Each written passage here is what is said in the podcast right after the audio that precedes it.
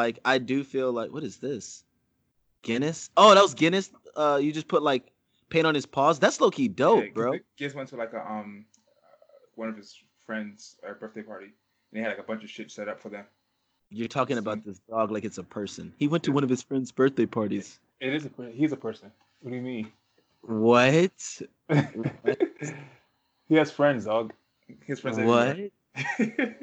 He has followers on Instagram. It's a dog.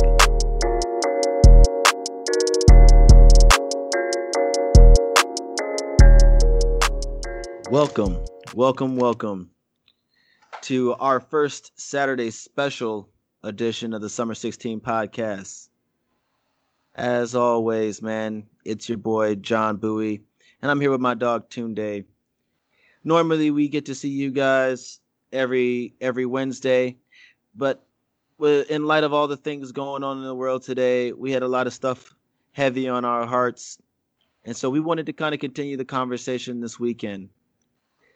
As you can probably anticipate, you know, on today's episode, we want to take a little time to discuss all the different shootings of unarmed black Americans in this country, but also kind of open this up for a dialogue to, you know, talk with each other, engage some of you guys out there who's also also been dealing with a lot of the same things, and hopefully come out of this feeling a little bit stronger, feeling a little bit wiser, and try to find a little bit of of hope maybe and take that away. How's that sound to you, dog?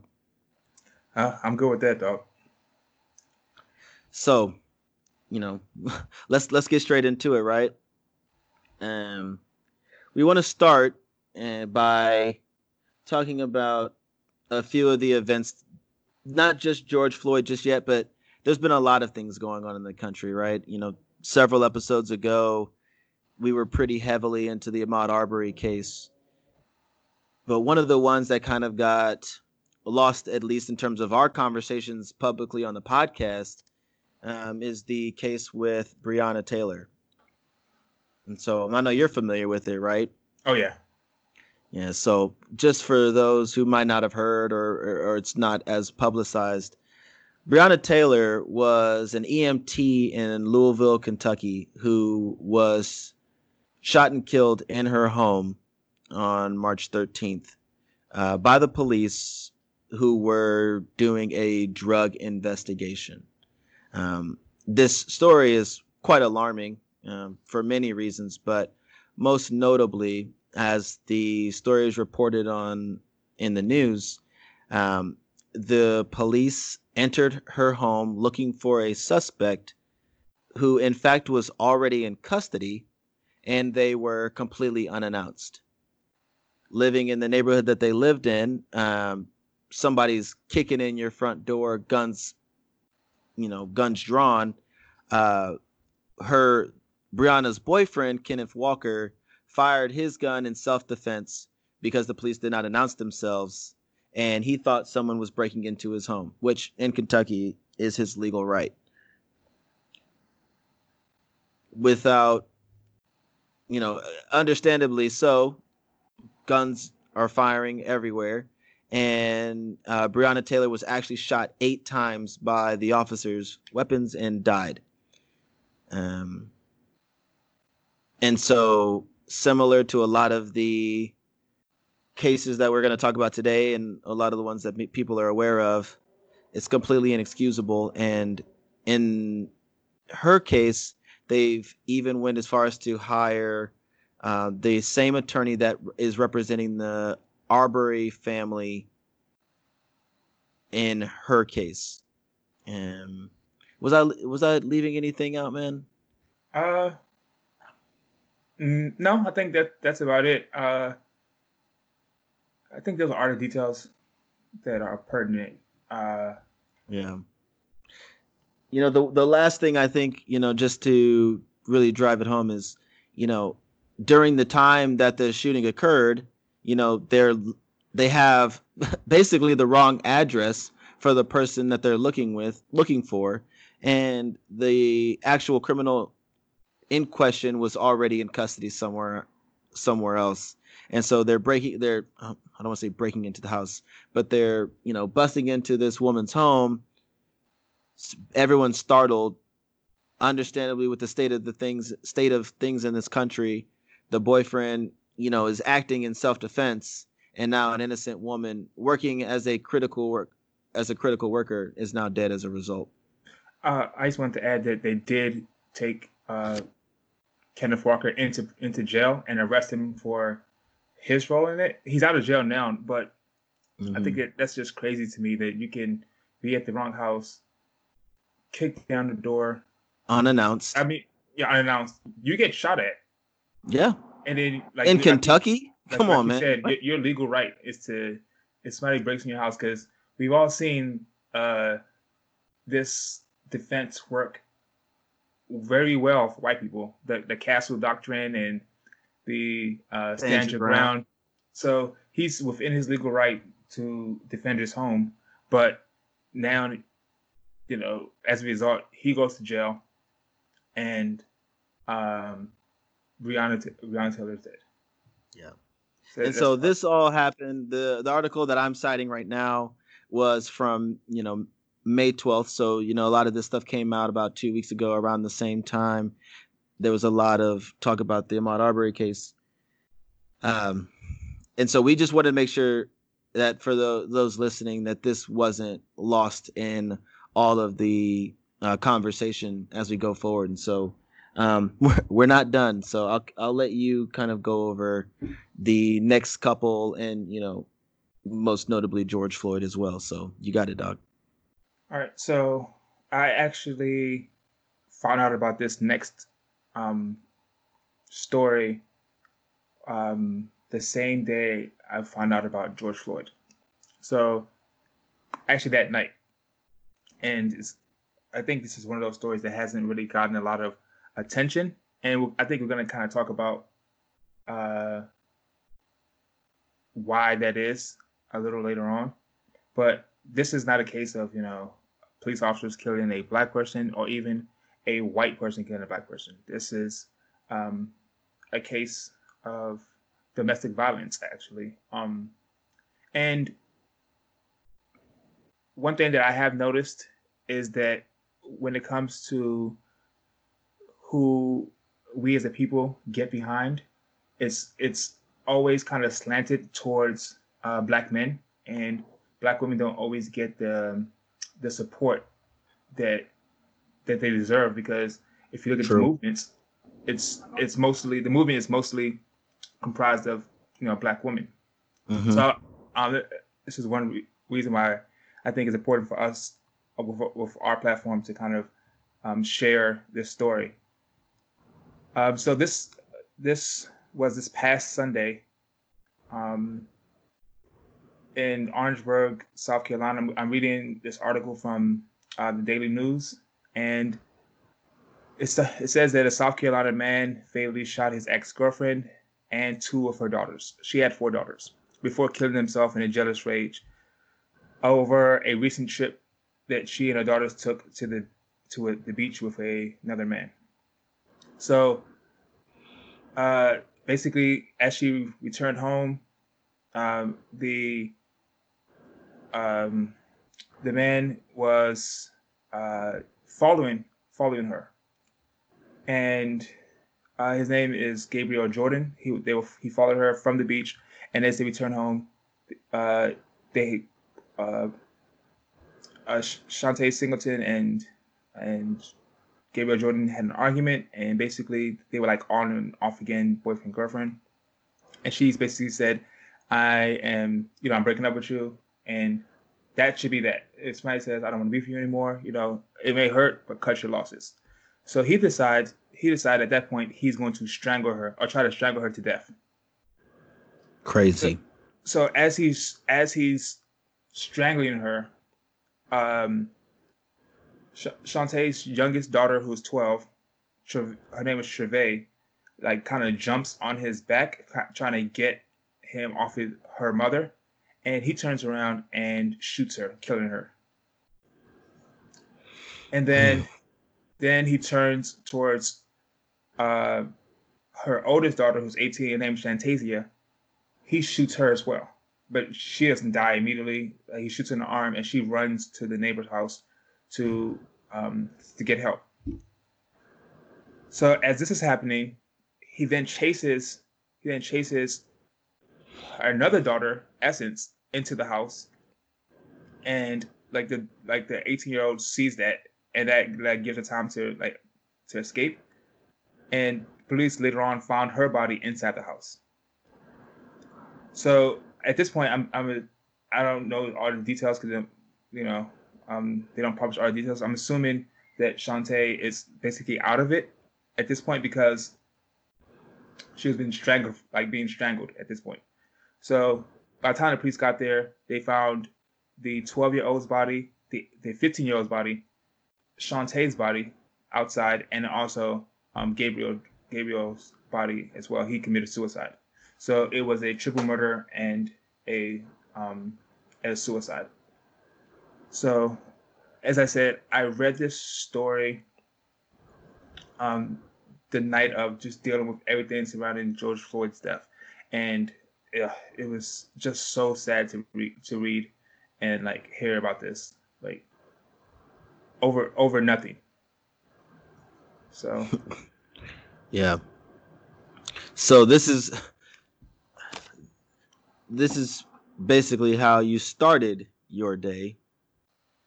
Um yeah. with just a an absolutely horrific sort of thing, you know, and we're not going to really dive deep just yet, but you know, one of the things that kind of stood out instantly um hearing about it myself in the midst of all this other stuff is you know in the in these covid times just the terrible psychological things that are happening to families and you know people right? Like i i can't quote a direct statistic but you know it has been reported that you know the instances of different domestic violence and domestic situations has drastically shot up. And so it's hard for me to like see this as horrific as it is and not think that there isn't some of that factor in play here. You're oh, right? oh, for sure. Just like you know throughout the normal like calendar year you also see spikes in domestic violence during the holidays as well because people yep, are, are, frustrated people are home more around each other so it's mm-hmm. uh, it's just so sad to to read um yeah. hear about yeah um, so right. that was, like you said, that was how I kind of started, ended my well, ended my day when I first heard about George Floyd, and then kind of started my day with those same feelings. Um, and then I wanted to kind of talk about uh, the situation. I think by now, if you haven't, if you haven't been living under a rock, you've heard about George Floyd and you know his murder. But I'm gonna kind of go through some of the uh, details about what happened. So uh, first, George Floyd, uh, he's from Houston, and he moved to uh, the Minneapolis area about six years ago because he wanted like a fresh start. He, this article, post the New York Post, um, take it with a grain of salt. I'm I haven't really fact checked this, but they said he had some previous scrapes with the law. I don't know what that means, but uh, he moved to Minneapolis for a fresh start, and apparently uh, the police were called um, as somebody was trying to pass off a fake twenty dollar bill at a at a deli, and so they said that um, the clerk at this place called um, Cup Foods, it's like a deli, they they call the cops basically, and then they said surveillance surveillance footage from a nearby restaurant showed that police arrived shortly after 8 o'clock and they approached the minivan uh, where Flo was sitting with two other people. And um, as they approached, as they approached the vehicle, um, the police say, and again, I'm saying this is the police's account of what happened. And um, to be honest, I'm not inclined to believe a lot of things that police say, but they say that as they approached the vehicle, they shined the light inside and they asked him to, to step out of the vehicle. And there was a brief struggle before he got out. And then uh, they said moments later, Floyd is seen cuffs, handcuffs on his back, behind his back, and he's being led to the side of the building by two of the police officers. And at that point, he's uh, speaking to the officers, but doesn't appear to resist. And then a second police vehicle arrives.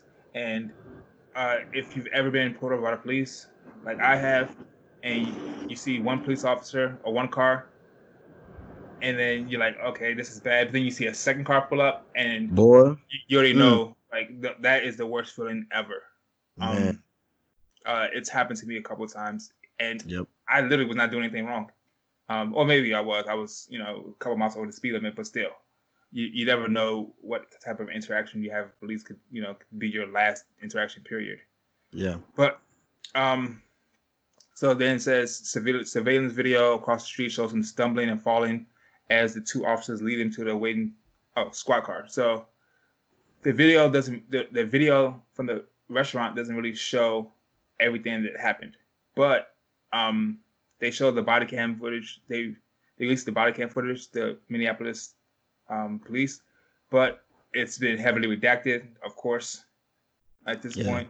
Um, but w- what everyone is is kind of um, uh, the video everyone is seeing is taken by is taken by um, uh, some bystanders.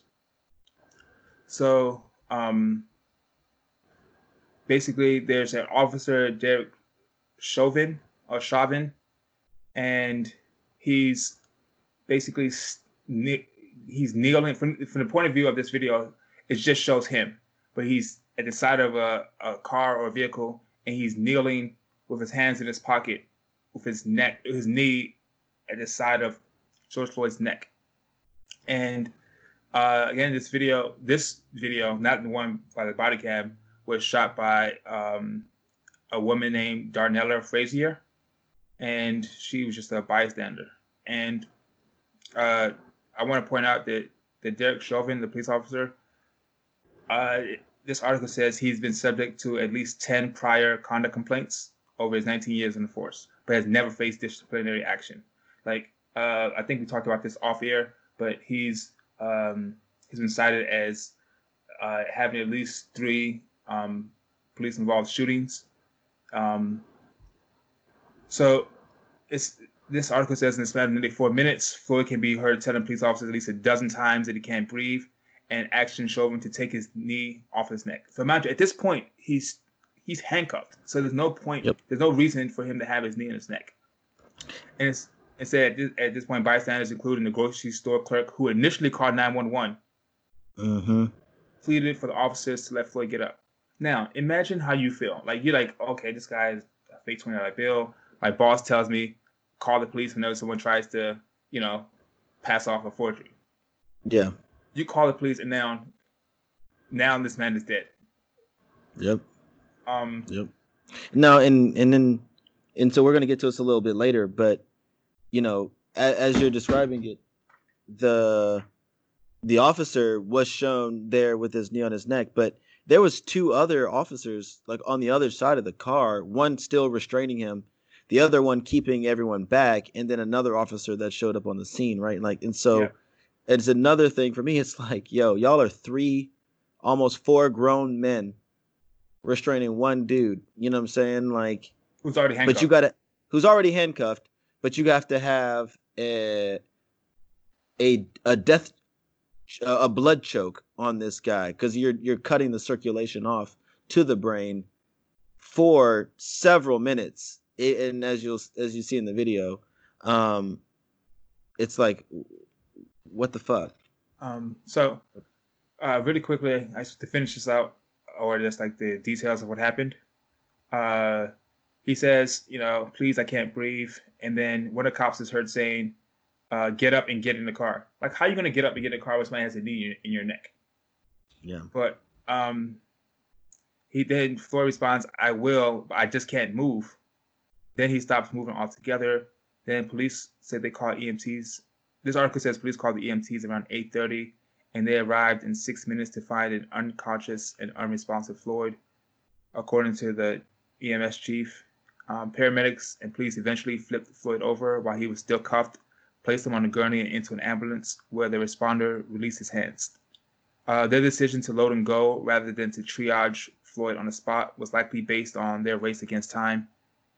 Uh, adding that response responders are, were likely unaware of how severe the situation had become.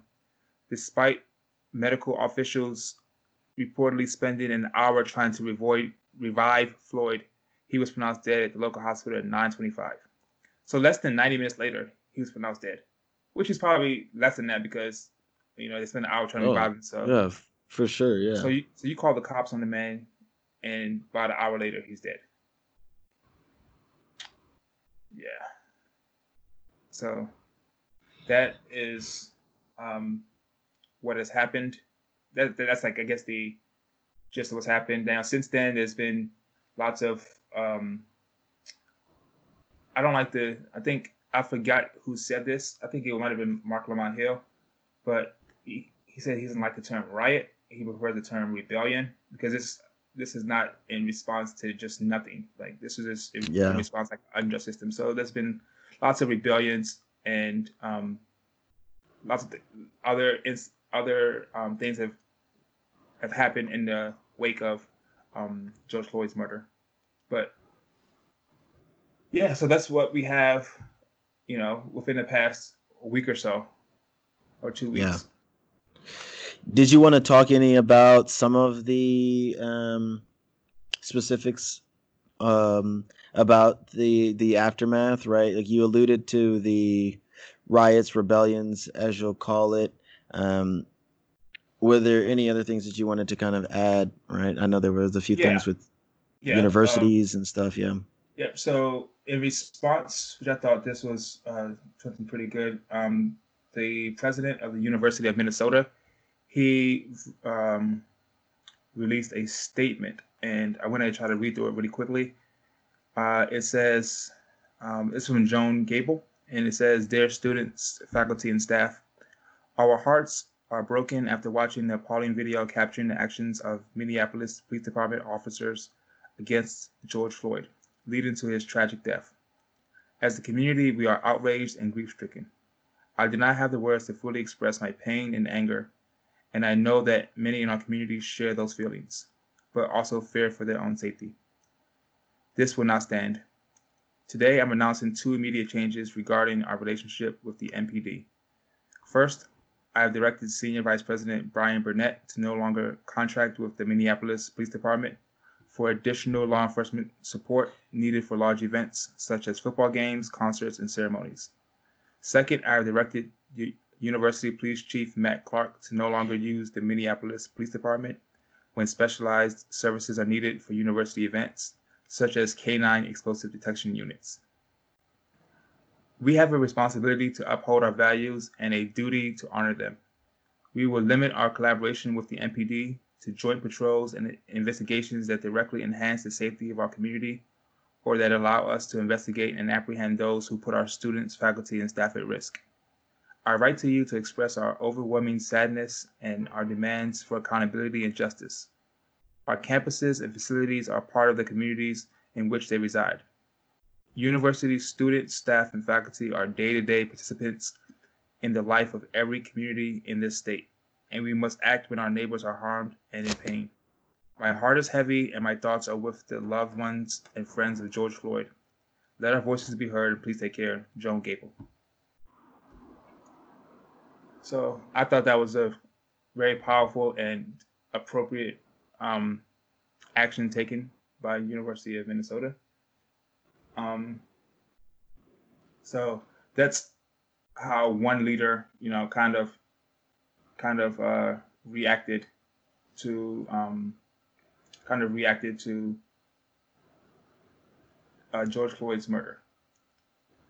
Um, so as I said, as I said, there were uh, there was uh, unrest and rebellions um, surrounding um, George Floyd's murder. So another leader, um, Well, I don't know if I even want to call him a leader.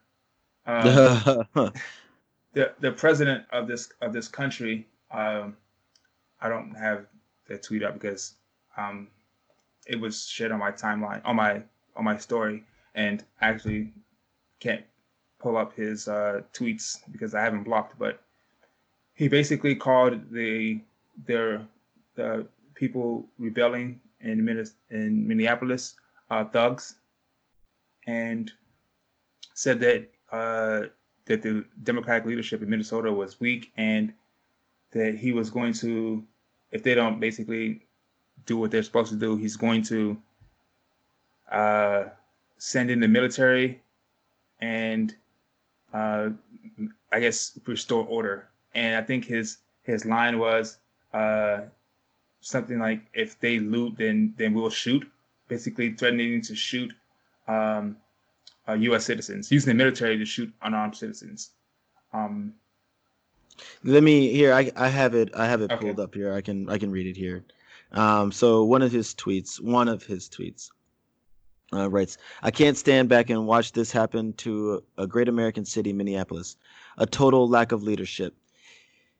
Either the very weak radical left mayor Jacob Frey get his act together and bring the city under control, or I will send in the National Guard and get the job done right.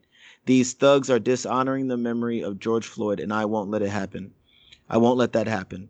Just spoke to Governor Tim Walz and told him that the military is with him all the way. Any difficulty, and we will assume control. But when the looting starts, the shooting starts. Thank you. Yeah. So I thought that was interesting because uh, this same month when when these protesters for the for the um, social distancing or quarantine across different states showed up to state capitals with their with their AK-47s and mm. their assault rifles. Mm. Um, he called them very good people. Talk about it. So you can protest. You can protest not being able to go to a restaurant or getting your hair cut with you know heavy artillery and they and you're good people but uh, on the flip side people who see an unjust uh, basically execution in the middle of, a, of a, an american street. When they protest it's it's uh they're, they're thugs. I wonder you know what the what the difference is between the two. Uh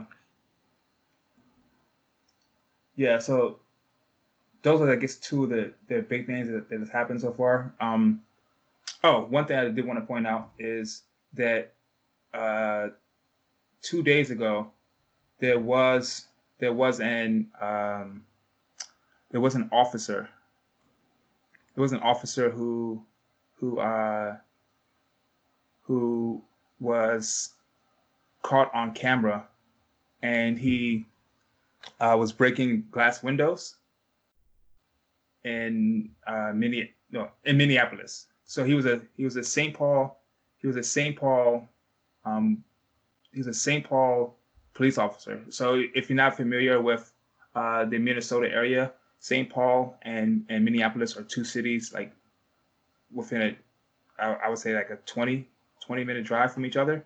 So they're two very large cities, and they call it the, the Twin Cities. Yeah, exactly. Um, so he's a St. Paul police officer who uh, basically had on um, a gas mask, but you can still kind of see his face.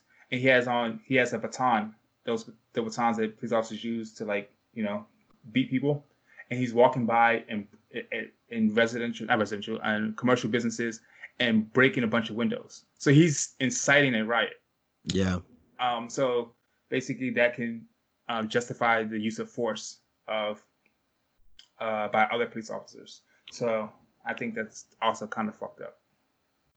Yeah. Um, and and I have been seeing I, I can't necessarily cite anything right now, but I have been seeing different articles of people talking about how um, there is this conversation being had around quote unquote undercover police um, going around and doing kind of exactly what you're mentioning, inciting riots and things like that, so that there is legal uh, recourse to use, you know, violence Oh yeah, to so quell I the storm. to I wanted to say I think it's important to kind of say these people's names. So the police officer, his name is Jacob Peterson of the St. Paul Police Department. Yeah. And then Yeah. the last the last thing I wanted to just touch on is uh is I personally took offense to to a so I, if you are new to the show, I live in Seattle, Washington, and Seattle is a for the most part it's a it's a progressive it's a progressive city. Uh, except for kind of I wouldn't call it as progressive about race because it, it still is a very white city. So Yeah. um, there, uh, a friend of mine, uh, friend of the podcast, Chaz, he shared a he shared a video with me, uh, three days ago, about uh, a substitute gym teacher and a Bruh. I already know. I already know what you about to say. a substitute a substitute gym teacher who um basically went on Facebook and mocked and mocked uh he used I guess he's a substitute teacher but he's also a uh, wrestling coach and he his thing was let me show you that uh by someone's gonna put a knee in my neck and he's like looking at the camera and smiling and has like the thumbs up and says, "Well, this is, as you can see, this is this isn't killing me. So obviously, George Floyd dying is because he had, I guess, some prior some prior health condition." And we're gonna we're gonna come back to we're gonna come back to this because we we're gonna have a whole we're gonna have a whole Oh, yeah, series so- of these stories and these series of events. But yeah, so um, um, so as as social media does, they found uh, they found his they found his uh, his using just his picture. Uh, they found his name, who he worked for, um, the, the school district for which he the school the school district for who he worked for. So his name is uh, David Hollenbeck, and uh, so I think that being an educator in in Washington and uh, the school that he worked for being literally like about 20 to 30 minutes from me, uh, seniors who he influences could very well be, you know, in my class come fall. So I think, I think that it would. I took upon myself to write a, a, uh, a an email to the principal of that high school to explain my Good, feelings. good. Um, uh, I'm not gonna say that it's because of me he got fired, but he did get fired. Sure. Um, because I'm pretty sure that that principal and those that school district has gotten thousands of emails. So, um, yeah. So that's that's all I have uh, for the f- kind of uh, fallout surrounding uh, George Floyd's murder. Sure. So, so what do you like? What are your thoughts on, um, on wait? Did you did you watch the video? Yeah. So um, those two questions, right? Like one, yeah, I I did end up watching the video. I saw the one from the bystanders after after seeing that one. I I didn't have the desire to watch anything else honestly like it was kind of enough for me like i don't know if it's because you know seeing this story play out before or just it it's exhausting but you you know when you ask how i'm feeling um it's a good question. Uh it's it's we were talking about it off mic right? And let, let, let's let's kind of unpack this right?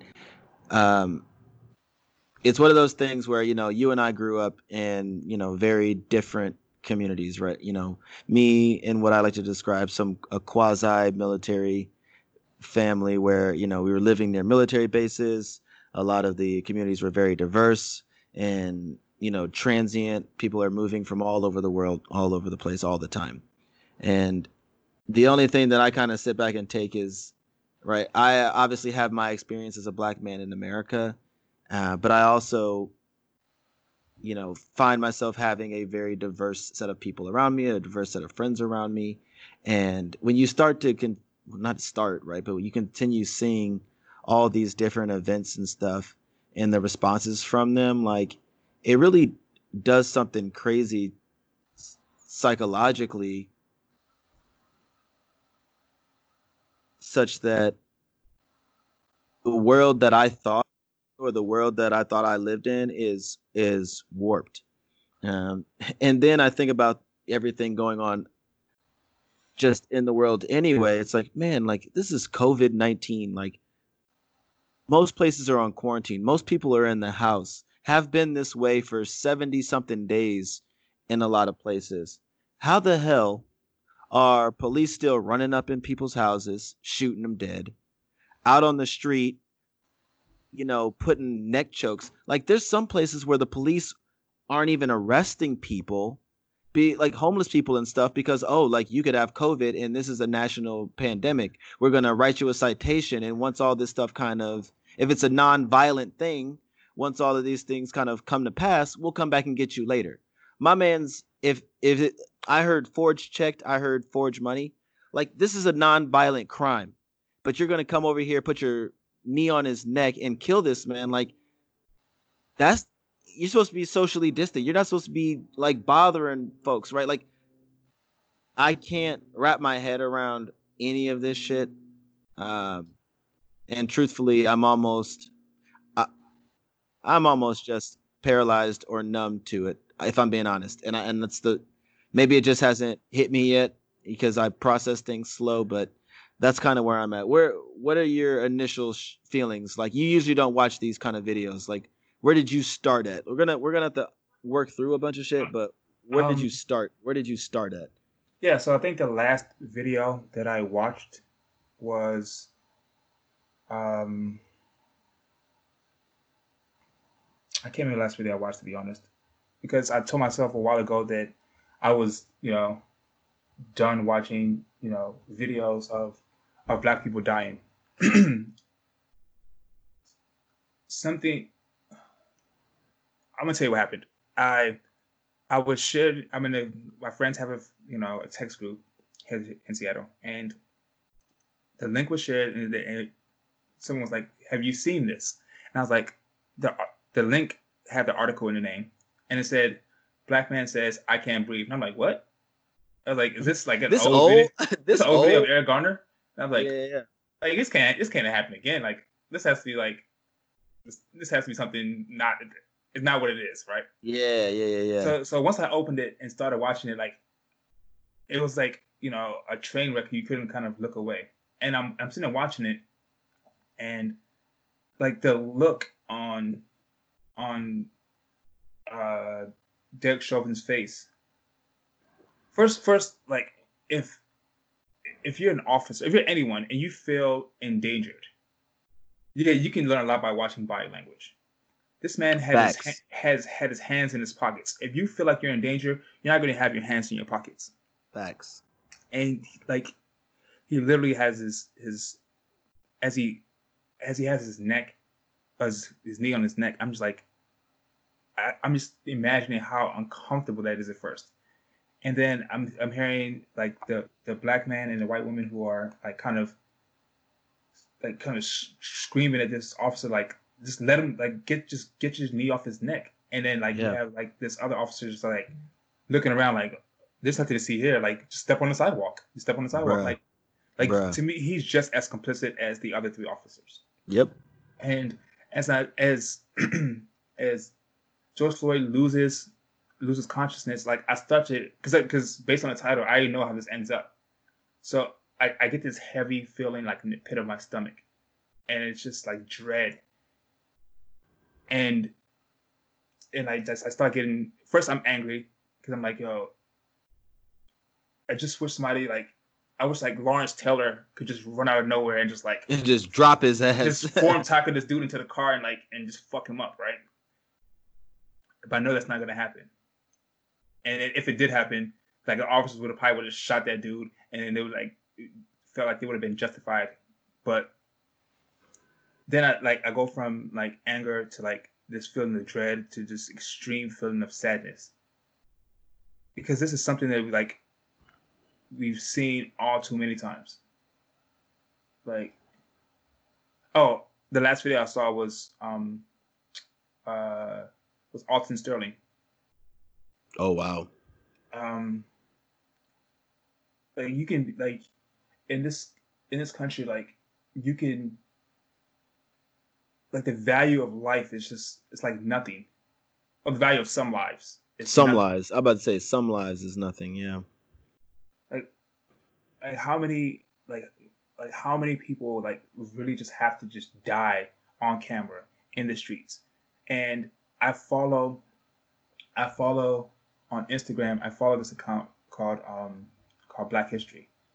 And I think that account does a wonderful job of of you know just whenever something happens today of doing a a great job of well you know this this isn't new this is what happened in in 1963 or this would happen in 1940 whatever or this would happen yeah. in 18 whatever so two weeks ago i posted i reposted one of the videos of uh, the riots that happened in miami where um where a man who uh, I guess his he was like a former um, a former army officer, served this country, comes back, you know, uh, has a decent paying job, has a family, and then all this. I say this like it shouldn't matter like what you are. You, you, like you can be like the most despicable person. No one deserves to like, to die.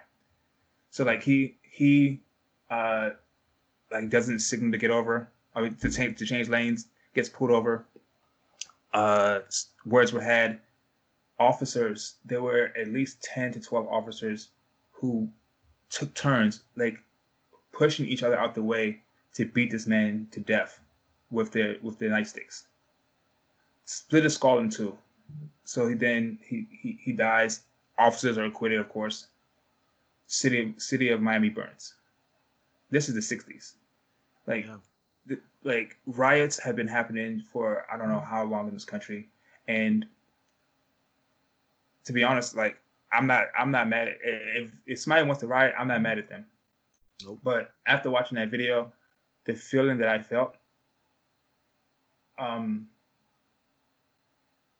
I just I imagine I just imagine me watching like my like my brother or my Come dad. On. Come on, on, man. On like being killed, and this this video being circulated around the around the world, over and over and over. Like this is my family. And and you and you took his life for what? Even if he even if he did it, he took his life for what? A fake twenty dollar bill. This man is dead now. So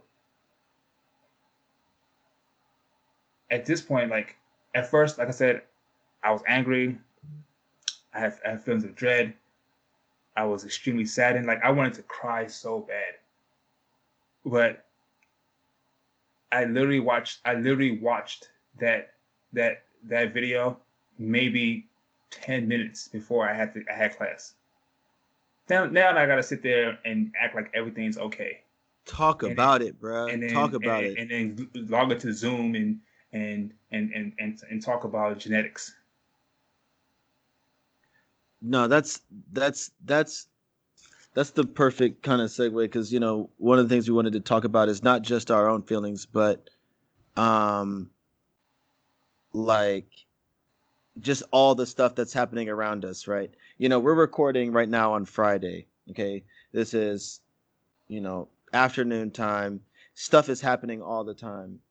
Like my phone is blowing up with people texting me about protests here in San Jose, right? Even before we started recording, you heard all the cars outside driving by honking because I live next to to City Hall and you know they're you know raising awareness to the stuff that's that's happening Um, but it's it's a Friday. Yesterday was Thursday. The day before that was Wednesday. This is these are regular days, and it's so mind-boggling to me that for a lot of people, you know, you and I are acutely aware of what's going on, and you we have to do exactly like you described. I need to wake up.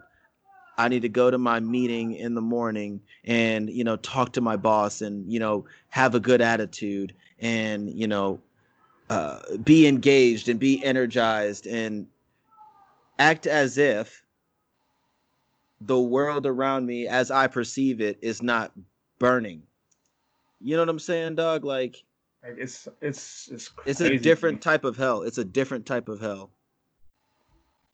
And I don't know. Um, so that kind of, that can kind of lead us into um, the next thing I wanted to kind of talk to you about about like we're we're expected to just like I, like I said act like everything is okay and go on about business as usual. And if you follow me on social media, you know like I uh I am I am very comfortable sharing my opinions, and I don't care who who's offended by them. I, I don't go on my way to try to offend people, um, but I speak. You know, I, I try to speak my truth. Yeah. So, you know, with you know Ahmaud Arbery, I talked about that. With Breonna Taylor, I've shared articles about that. Um, with um, Shantae Singleton, I shared articles about that. With George Floyd, I've talked about that, and so forth. So it just I, I find it interesting that people, depending on what I post, because I, I, post, I don't just post about things like that. I post a lot about running. Uh, I post, uh, we used to play, you know, PUBG a lot. I used to post yeah. about that a lot. Like I post different things. So Call of Duty. I, Call of Duty. I just I just find it interesting what people choose to interact with, what posts I post, and what posts they just just skip over. Like I'm gonna give you an example. Yesterday, uh, as a form of self care, I decided to you know repot some of my plants, and um, also uh, take a lot of them outside and thoroughly water them, allow them to drain before taking them back inside. So I shared I shared some pictures of maybe ten of my plants, maybe, and I just found it amazing how many people kind of like, oh, that how like how what size is that pot or what kind of plant is that, and um, can I have a clipping of one of those plants? But then literally after those like six or seven posts of my plants, I made a post about uh, what Donald Trump said, and yep. basically, basically I said, you know, fuck this country. To be honest. Yeah. Uh, I just found it interesting, like there was no engagement on on that post. Um, yeah.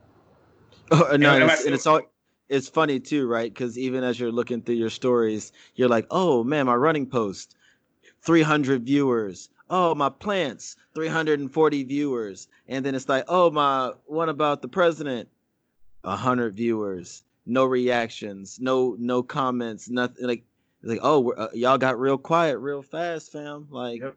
and I, I wanted to kind of talk about this this notion of, of, of white silence so you talked about like how you grew up.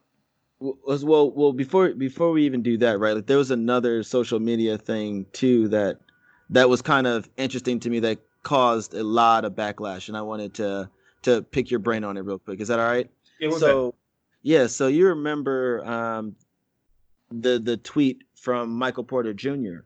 Oh yes, yes, yes. Okay, yes, so yes. let me let me let me let me let me drop something real quick for you because you had said something earlier that kind of um, triggered me as well. So this is going to all fit together, right? So just a little background for everyone listening. Michael Porter Jr. is professional basketball player. He's biracial as well, just to add that fact in there. Can we, Um, when we say biracial, can we, can we add in the dynamics of his of him being biracial, like which parents black what? dad, black dad, white mom, I Okay, believe. I, I think it's important. But Okay. Sure. Um, that being said, so he sends out this tweet. Um, I want to say it was two days ago on Wednesday. Okay. As much as you pray for George of the George family, gotta also pray for the police officers who are involved in this evil. As hard as it is, pray for them instead of hate them. Pray that God changes their hearts.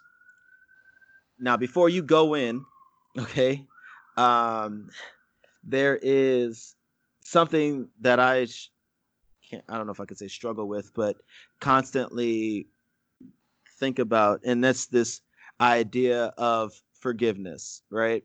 And you look at, you know, forgiveness in different communities, and it's almost like an expectation, dare I say, a privilege to be given forgiveness. Okay.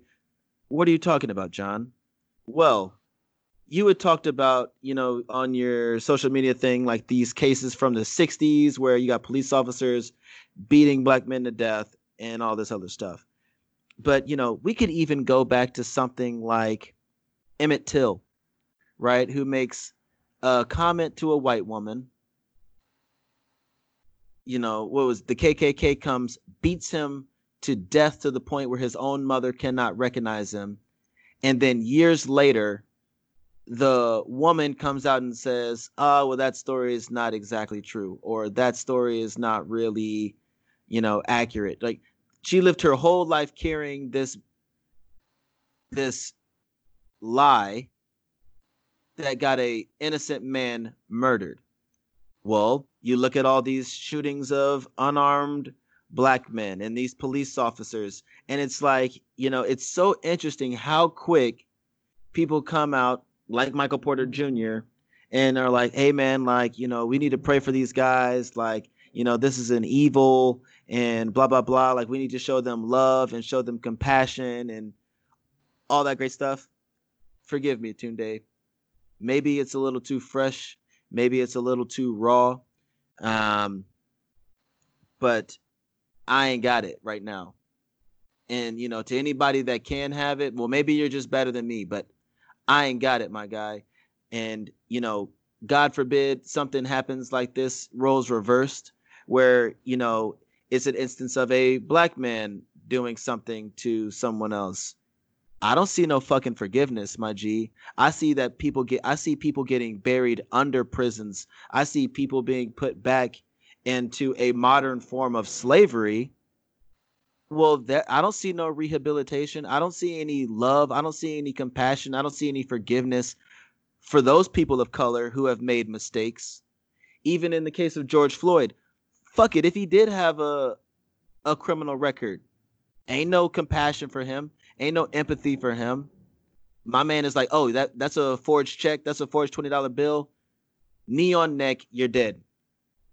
Like wh- where do you stand on that idea of forgiveness? Where do you stand on that honestly as I see it at this point in my life, that privilege that is to be forgiven not just by someone else but by society? Um, one, uh, fuck Michael Porter Jr. Like, fuck, fuck that, fuck that, and fuck him. Um, so I'm, I'm gonna, so you know, you know both of them, John, right? The one, Yeah. the man who was Yeah, yeah, yeah. killed by Amber Geiger. Bruh, that that's come on, G. Right, like so she, you know, if you don't, if you're not What- aware, black man sitting in his in his in his own apartment eating a bowl of ice cream. Uh, white woman says that she thought she was in her apartment. Then she thought because it was her apartment, somebody was just happened to be sitting on her couch. So she just shoots this man. Come to find out, it was actually his apartment, and she kills this man in his own house for no reason. She gets gets charged, fired. I think sentenced to something something that you know only a police officer slap would on the get. wrist. Yeah, slap on the basically. wrist. It was less than ten years. So so during the sentencing phase of her trial, um, uh, uh Botham Jean's brother basically says that you know wants to give her a Bible. Says you know I forgive you. This is what my brother would have wanted. And that you know to be honest, I have no problem with that. Like if that's what you need to move on and get that hate out your heart, as this man's brother, what can I say? Yeah. Now, now it was me. You killed my brother. Like, like I, I, wish I wish only the worst for you in life and even after. But uh, I can't I can't tell someone how to feel about their family. Now, what I do have a problem with is the judge in that case stepping down off of her bench, going to Amber Geiger and giving her a hug. Yep. Ma'am, what are you doing? Like you, you have, like you, you, you like you're in a in a position that you're supposed to be impartial. This is not showing. This not showing impartiality. It's not. Nope. I brought that up to say say this. Michael Porter Jr., you don't know no one in this case. Don't tell people uh, to pray. Don't tell people to pray for for someone who's evil. Like black black people have always asked to forgive, always. Yep. Why do we, why do we always have to turn the other cheek? Like, like I forget what case this was. It was because I wrote I've, I wrote a blog about a blog post about this when I used to have a blog, and it was just about this exact topic. Uh, a man was killed. Uh, a man was killed unlawfully by police officers. Uh, they had the press conference. Um, the mother, very distraught, she's crying, and I related when I wrote the blog post. I related to, to my mother because first thing she did was start was started quoting when she got up, we started quoting Bible verses. That's something I feel like my mother would, would do if you know if the police killed me and they asked her to, to to speak. She she would fall back on what she knows, and that's the Bible. Yeah. So after she finishes talking, the reporters, you know, the first question they asked her, "Do you forgive the officer?" Like, fam, uh, let's say she, let's say at some point in her life she can come to that. Why is that the first question you ask? Do you yep. forgive him? They murdered her son, and you asking, can can you find your heart to forgive him? Why are you so quick to ask for black forgiveness? Is it because you feel guilty?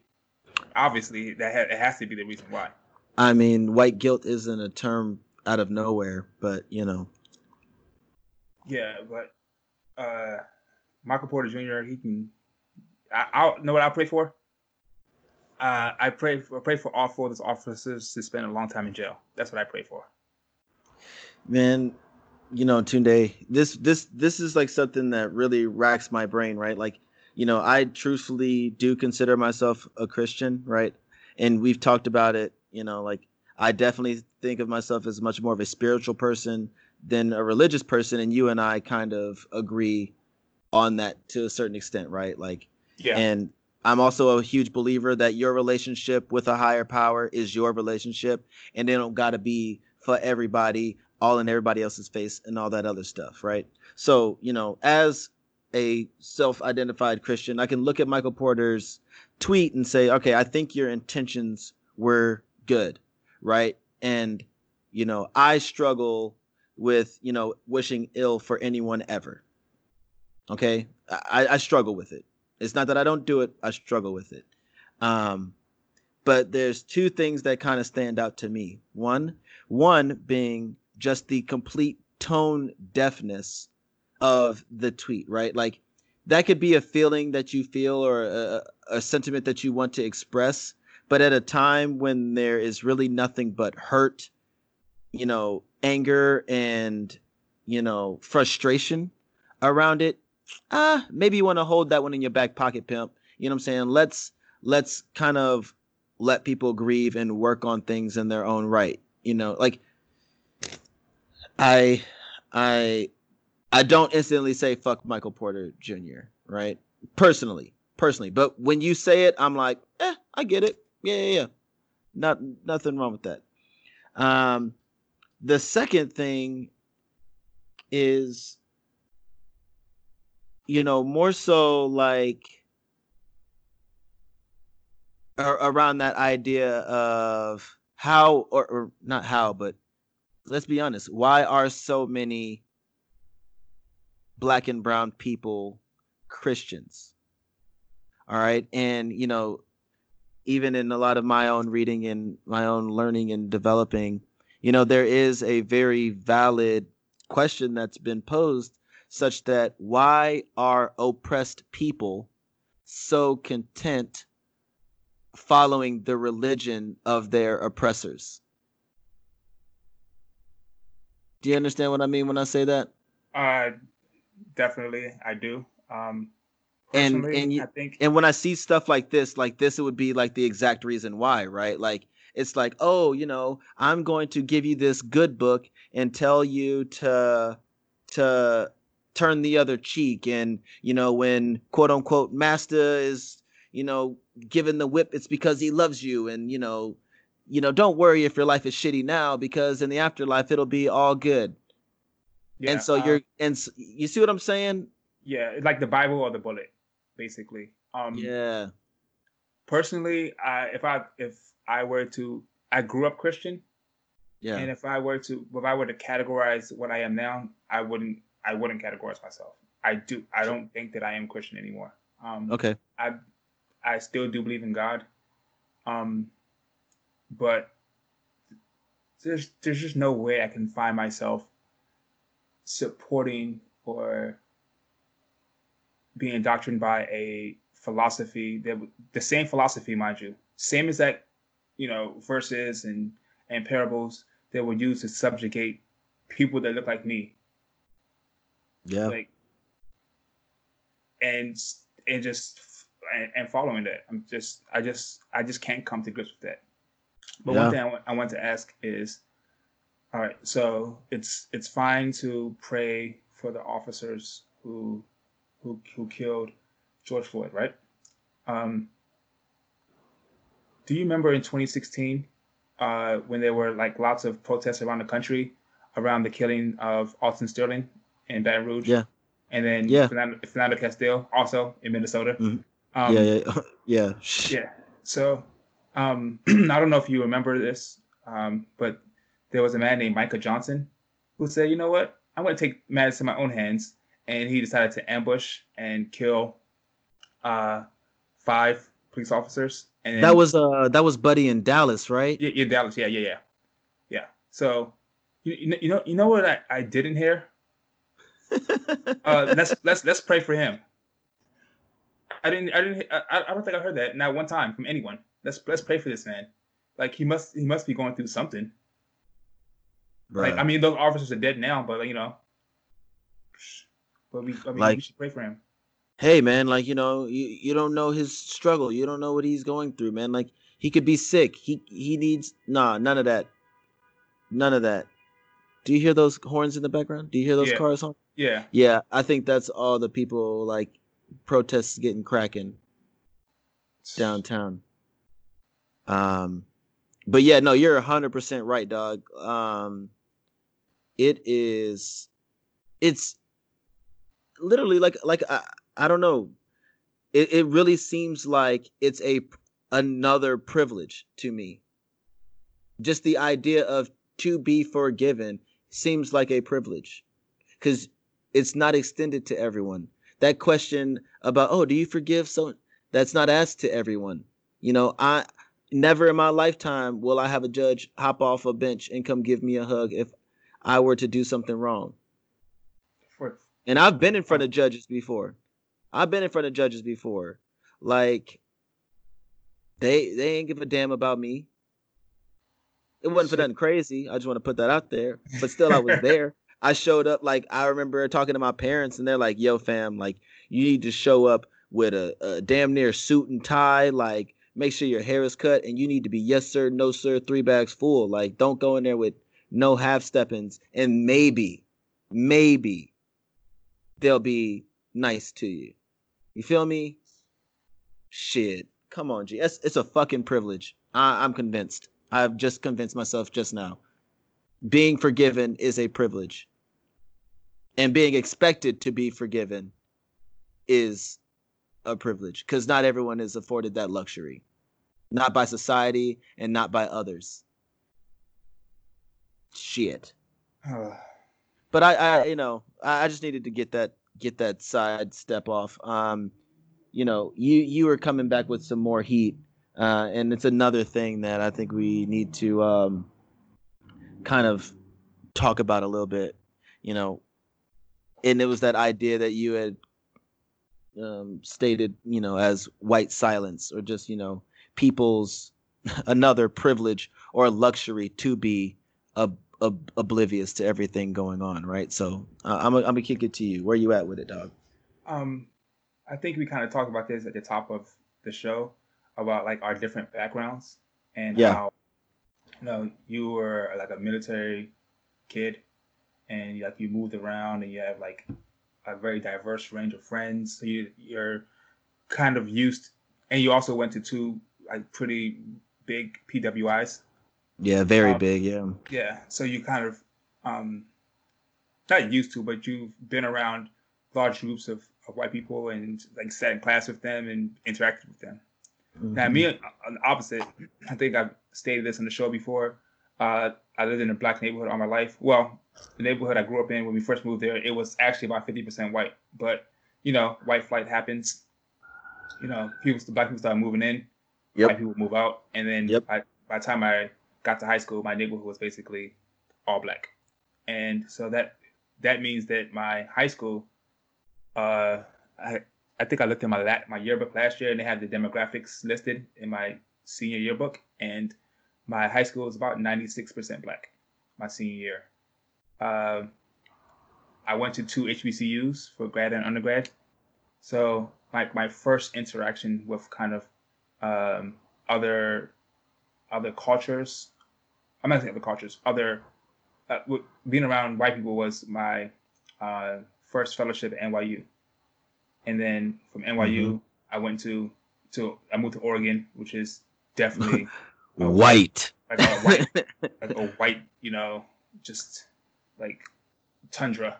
Wasn't and, it? Wasn't wasn't Oregon like founded as like a white safe haven? Like that. Yeah, was... it, it, was a free. It's a free state, but they had like yeah, laws yeah, yeah. saying that black people couldn't work there first, or black people. I'm sorry, black people couldn't live there. So right, like, right, right. It was like a sun. You've heard of a, a sundown city. It's a like a sundown sun, city. Yeah, like don't get caught in that city after sundown. Oh, I mean, dude, uh, I was there end of last year, and they were talking about how like Shanghaiing and how you know Portland was like a huge part of their culture is just basically the modern slave trade. Yeah. Um, not to so, derail you, but yeah. But, but, Shout but out Portland. To it's it's I think it's for a while. It, Portland was one of the is like the largest uh, by percentages white city in America. Yeah. But anyway, so then from there I moved to Seattle. So, but it wasn't until I moved to Seattle where like I started to kind of more befriend. Not I'm I'm gonna use the word befriend. That's a strong word. I um I started hanging around more white people. Mm, so okay. I, I would call some of them my friends, but like not every like if you like like running joke my some of my friends in back home have is like Tunde, all you do is run around white people, and I'm like yeah, because it's a run club and it's I, you know, I run with. It's better, not better. It's you're gonna run with who you're around, right? Yeah, exactly. So Seattle's yeah. a, a, white city, so um, I do run with some of my black friends, but not you know all the time. And there's not so, as many that run either. True. Exactly. I mean, and and we've talked about it on the podcast too, right? It's not that you don't want to run with black folks. I mean, you started the Run Club, which was primarily for Black folks while we were living in Portland. You know what I'm yeah. saying? Like, it's so the effort's there, but you know, I I I know where your heart is, and you know, you're yeah. you're around people, and it's like, yo, they they they're cool. And then you know, if you do end up getting the title as a friend, well, that comes differently, right? But yeah, you know, exactly. you also, oh, I'll let you keep going, but I have my thoughts on that too. Yeah. So, so because of running, I follow not not just people in Seattle, but people all over. I do follow a good amount of uh, white people because oh like oh you're like especially like people who are are famous, uh, like famous sure. athletes. Like you're big into this culture. Like you're one of like the top runners. Uh, so of course I'm going to see like what you're doing, especially like if you post like, oh, this is what I do for my warm up. I'm going to try to do that too, so I can you know, like get better as a runner. So what I one thing that bothers me is when I see white people who are very interested in our culture.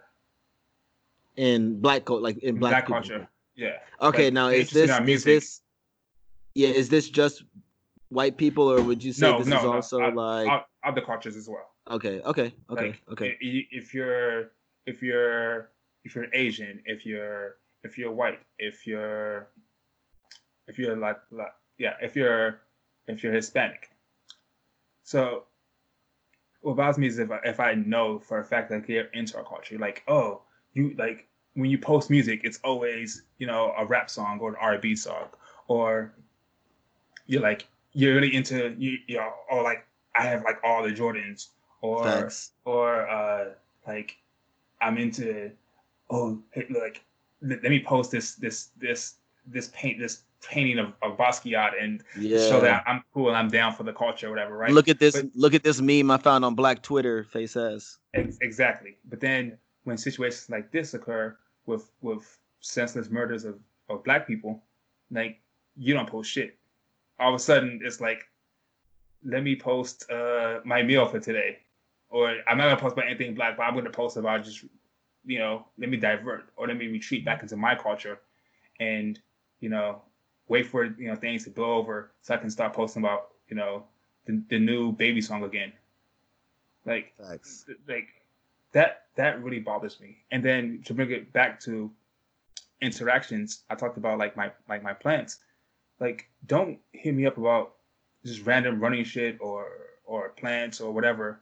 And then you see me like like i said i've posted a lot this week about my feelings about just me being just tired in general and i could imagine you seeing me running like you might just slide up hit the little fire emoji that's that's cool and the next post is me like I'm just tired of living in this country.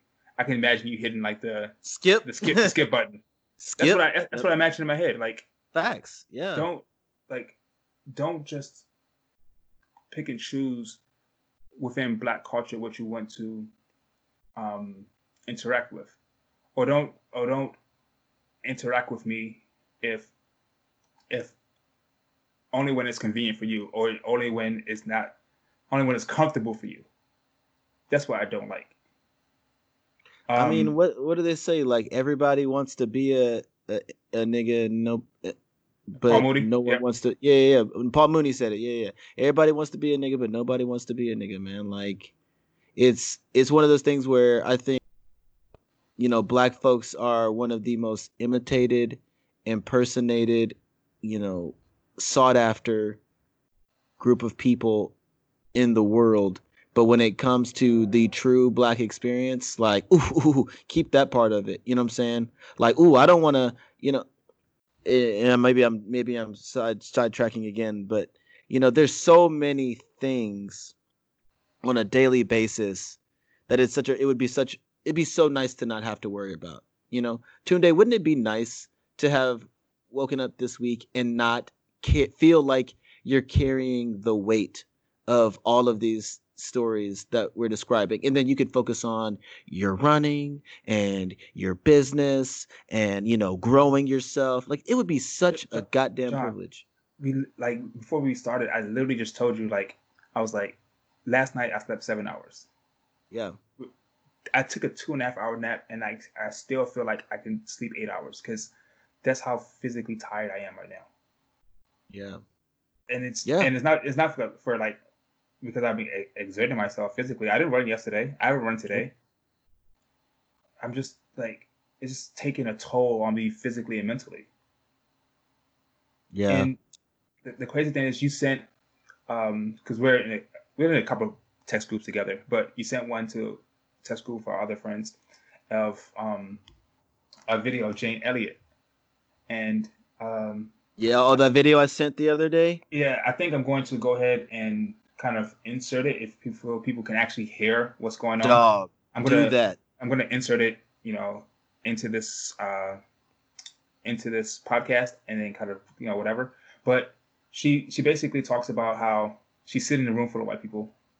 Uh, if you don't know Jane Elliott, she's like an older white woman, and she asks the room, um, "Stand up if you would like to be treated how uh, black people in this country are treated."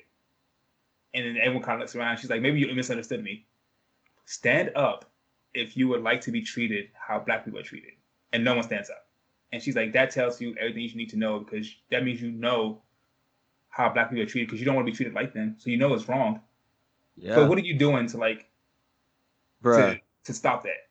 Hey, that video hit different, bro. I was watching that like it was it was so real, you know, because it, it's not just it's not just like oh no no no I'm happy with my life. Da, da, da. No, it's that you do recognize that there one is a difference, right? Better or worse, you recognize that there is a difference, and then it's like it was so plainly put that it's like, well, you see, there's something going on, right? Like, who's gonna actually say something? Who's gonna actually join the conversation? Who's gonna actually, you know, be there for someone who doesn't look like them when it's clearly so easy for all of you to not do anything, right?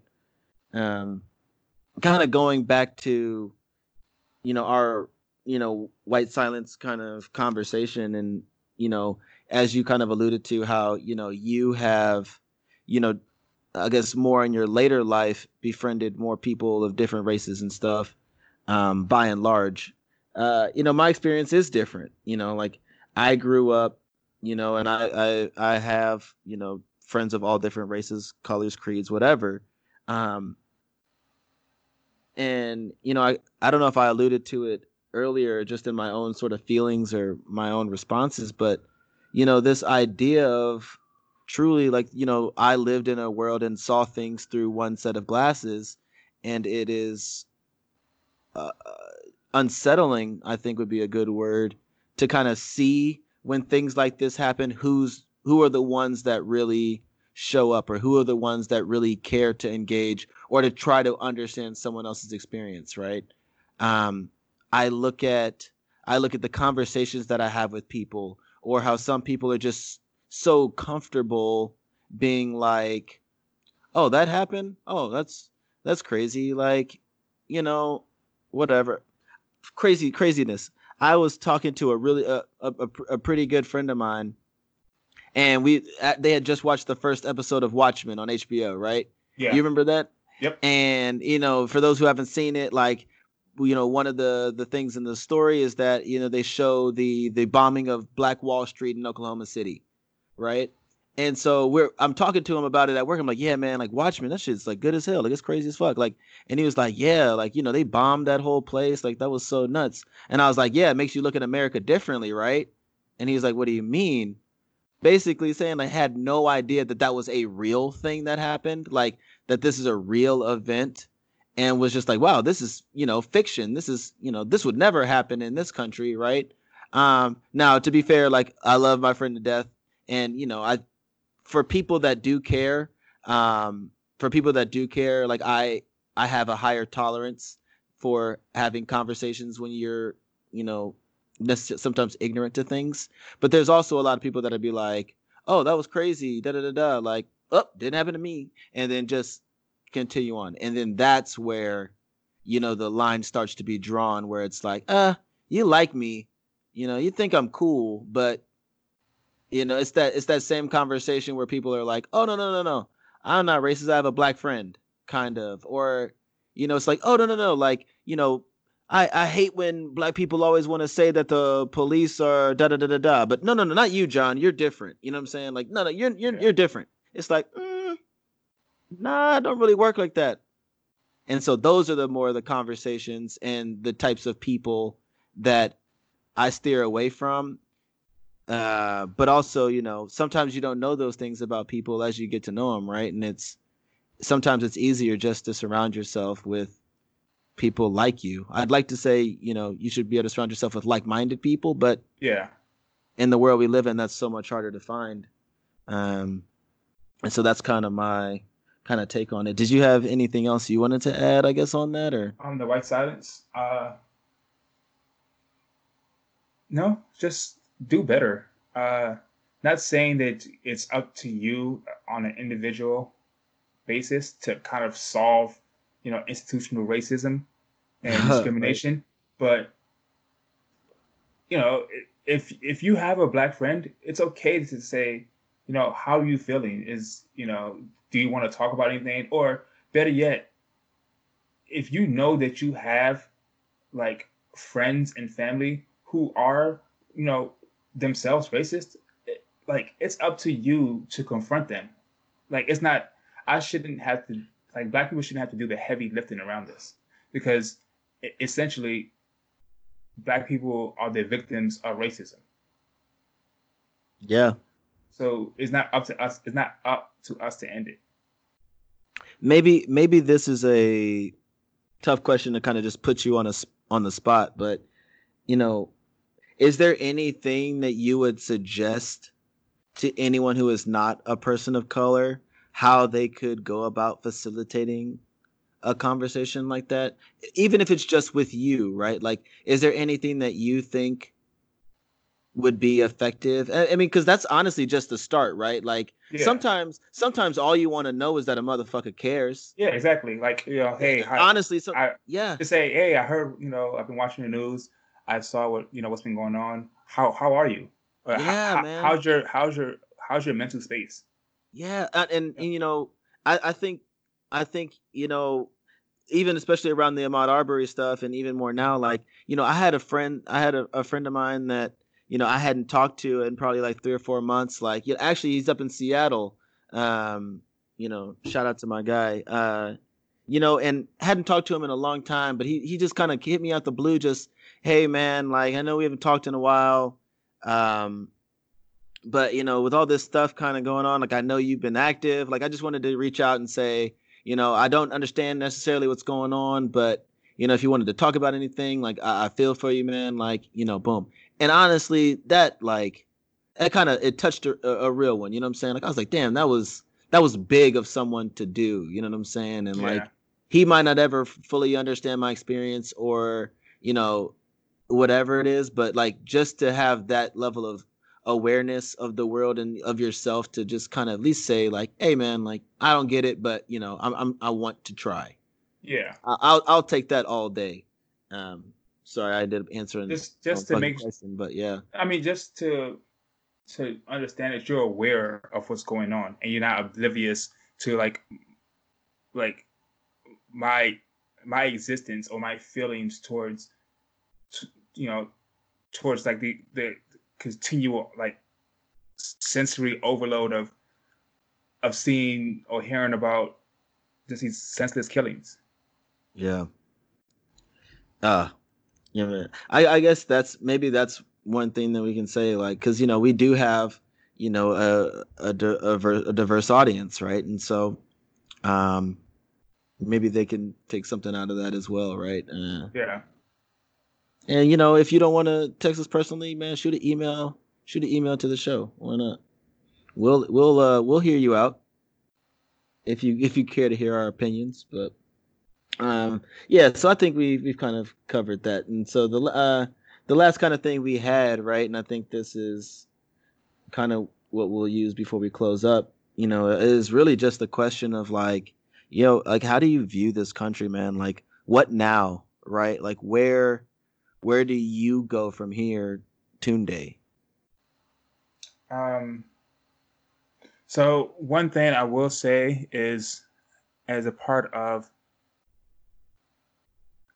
protecting my my mental my mental health is if if you're listening if you listen to this podcast and you listen to my old podcast uh, NWP the running joke was that I I'm in like 50 GroupMe groups, and Facts. I am I am in a lot of GroupMe groups of different you know different topics. Some are sports or fitness related. Like I have like three or four fitness groups. Uh, some are fraternity related, like just our fraternity members in it. I have like five or six of those. I have some that are all Black Greek letter organization related. I have just city wise, but anyways, having conversations with people who who, in my opinion, are who they they argue not with the sense of or the or the end goal of understanding, but they're arguing just to get a reaction out of you. Oh, we. I don't. I have I have problems with that, and I felt like that was what I was encountering this week.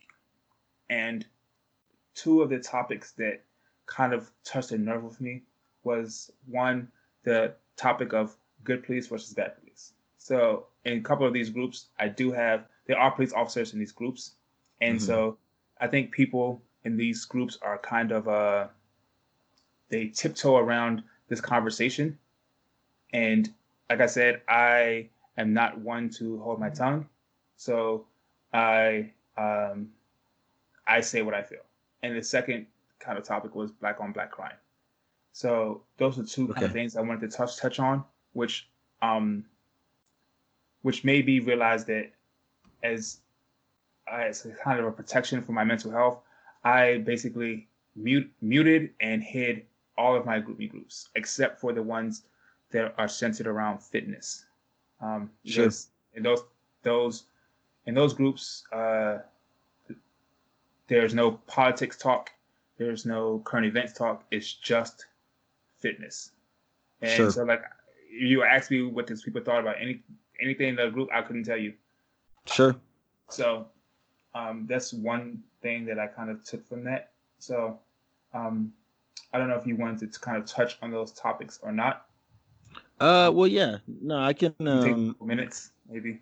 Yeah, yeah, no, that's that's fair. No, um, you know, and you know, we can continue to like look at some of our differences, right? Like, I grew up in a family with several people in law enforcement, right? Like my dad is in law enforcement.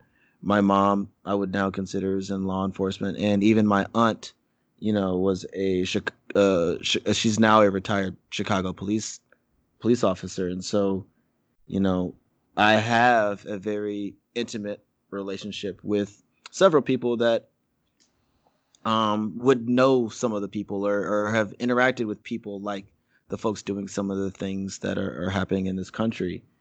And, you know, I, I've seen very intimately the sort of fraternal I think that's the best way to really describe it, the sort of fraternal relationship. I mean, they do that, have an organization called the Fraternal Order of Police, so. Oh, well, there it is. That makes sense then. Um, but, you know, you really see that sort of collectiveness in this, like, all for one, one for all sort of uh, mentality.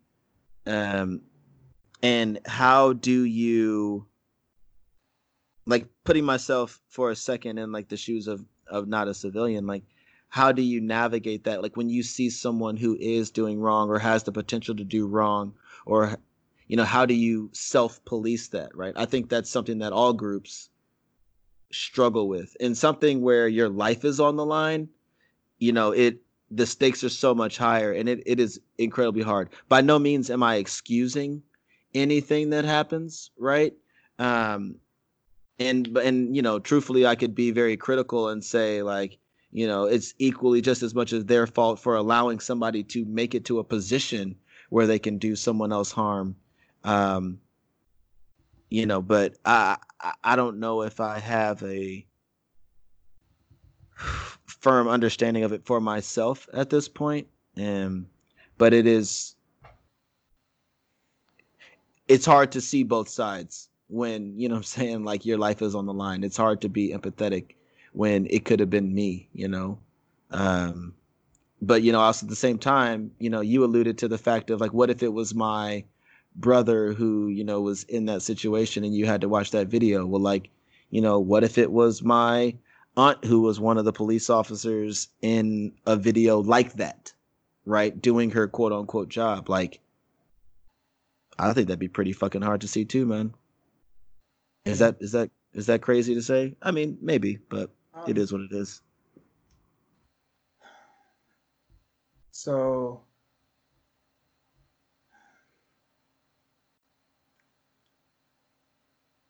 Okay. uh, both of us are just like both of us are just like where do I go with that one?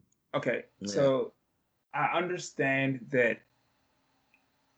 I think we kind of talked about this off air, but like, as a police officer, let's say you're quote unquote one of the good ones, and if you kind of turn your back, or not turn your back, but like kind of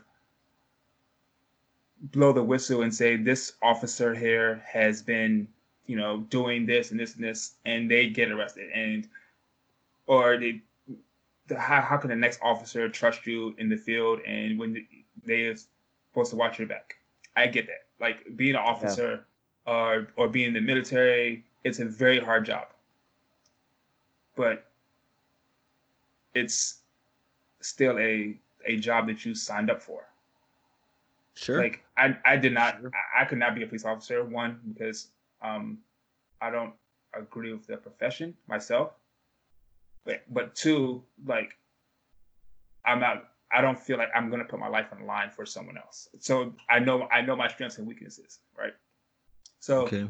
I'm going to read to you the the oath that police officers take. Oh wow.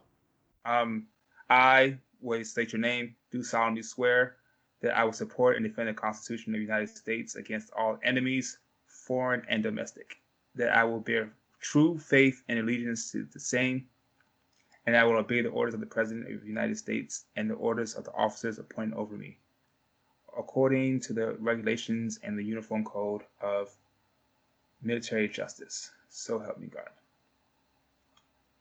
Um, so talking about um,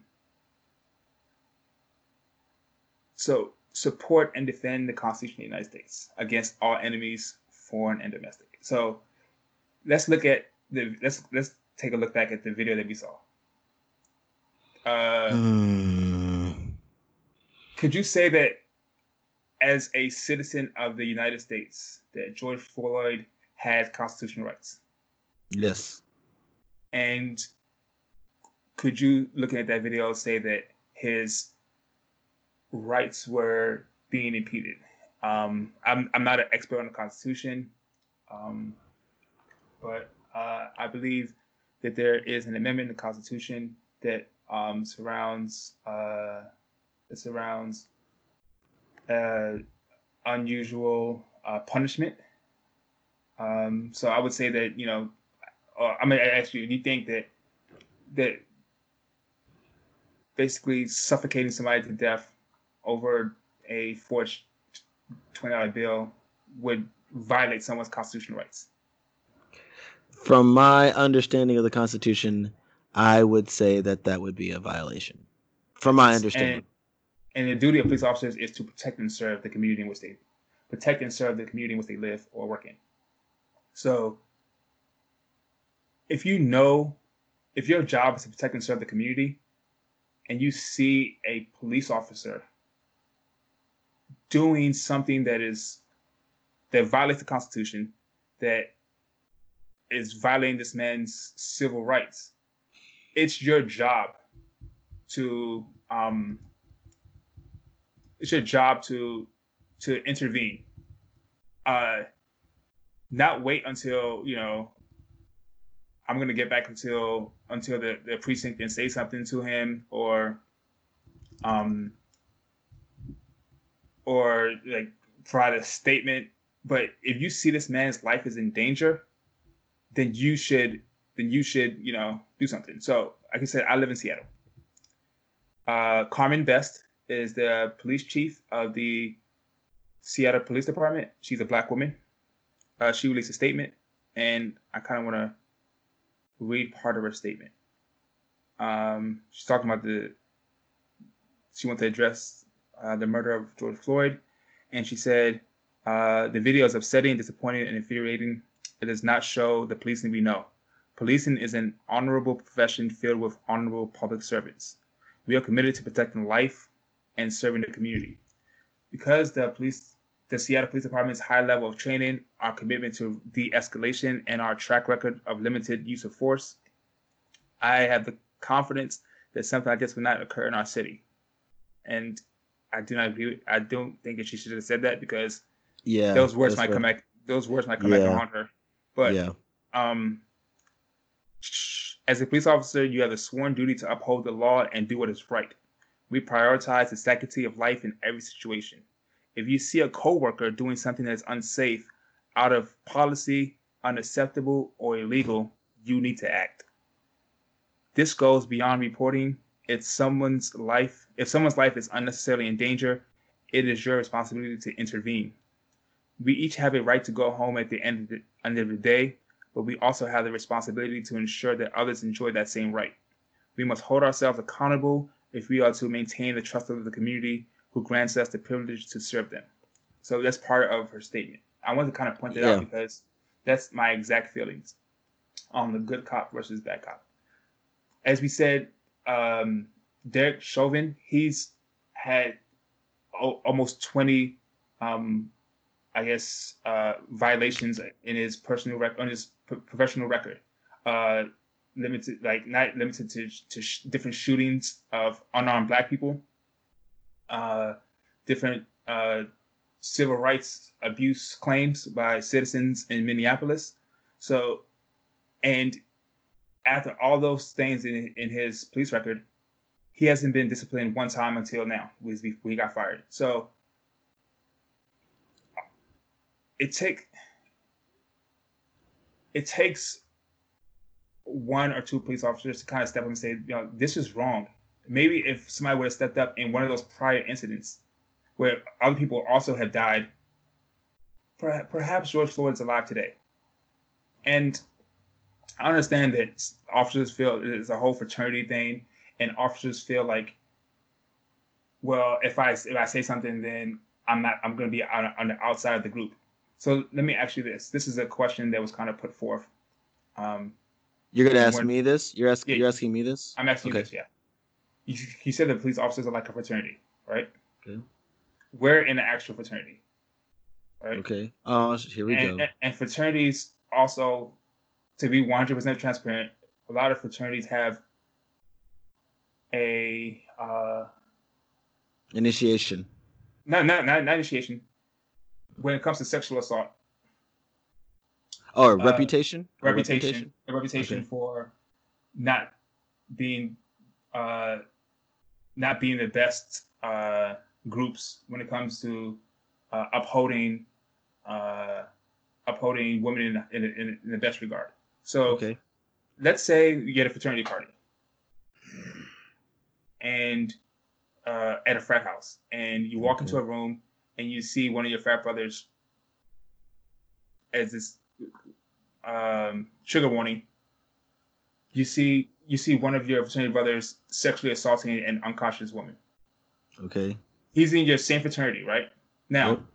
what are you gonna do? Are you gonna stop it? Are you gonna stop him right there? Yeah. You're gonna stop yeah. him, right? Because mm-hmm. I, I, I I can comfortably say I know your character. That's why I asked you. This. Yeah. Yeah. Yeah. Yeah. Yeah. yeah. So you're gonna stop him.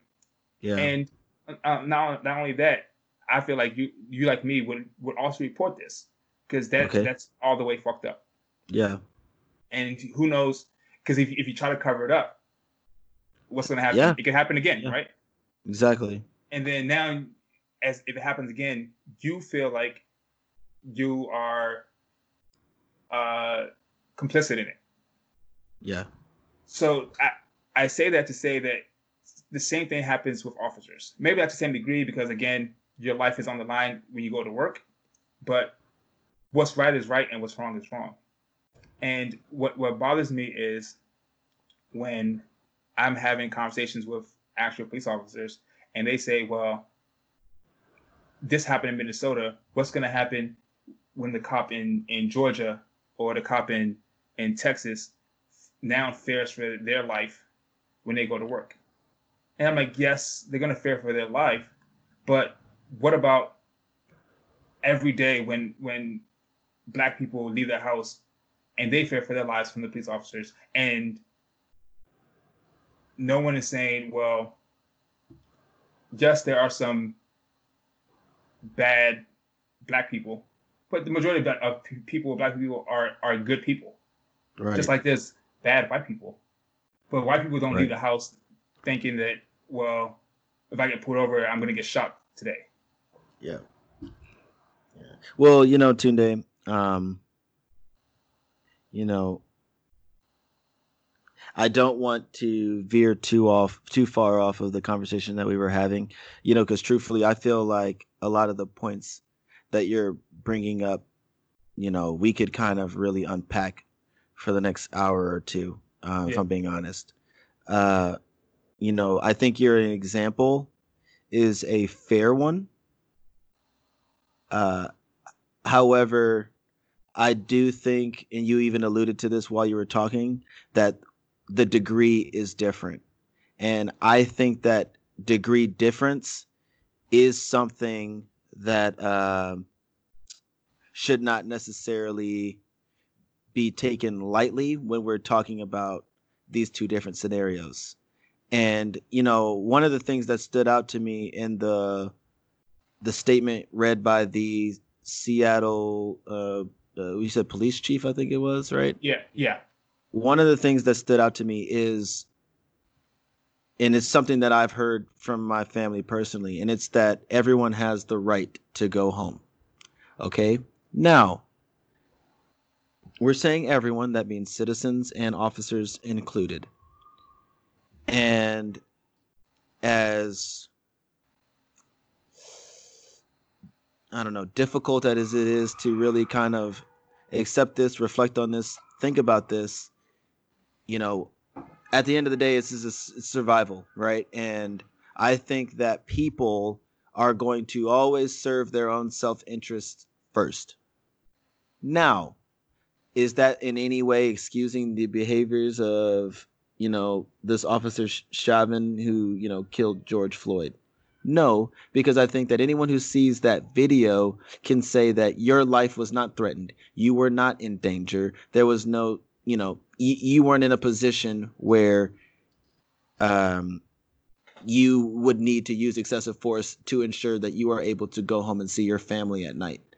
And that's kind of where uh, the difference uh, is seen, right? It's like it's one thing to be, you know, out doing your job and feeling afraid. And then when that fear is gone, or you're just in a situation where it's for y'all and you can de escalate, that's exactly what should be done. And so I appreciate the statement that the police chief made, you know, saying that they're trying to make the necessary efforts uh, in training and you know de-escalation and things like that because that's really a, a tangible step.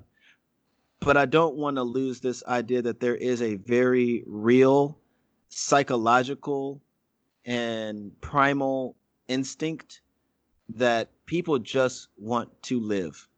Whether you're an officer whether you're a citizen whether you're anybody people just want to live. And when you take life it's going to trigger a lot of really um, sharp emotions for everyone.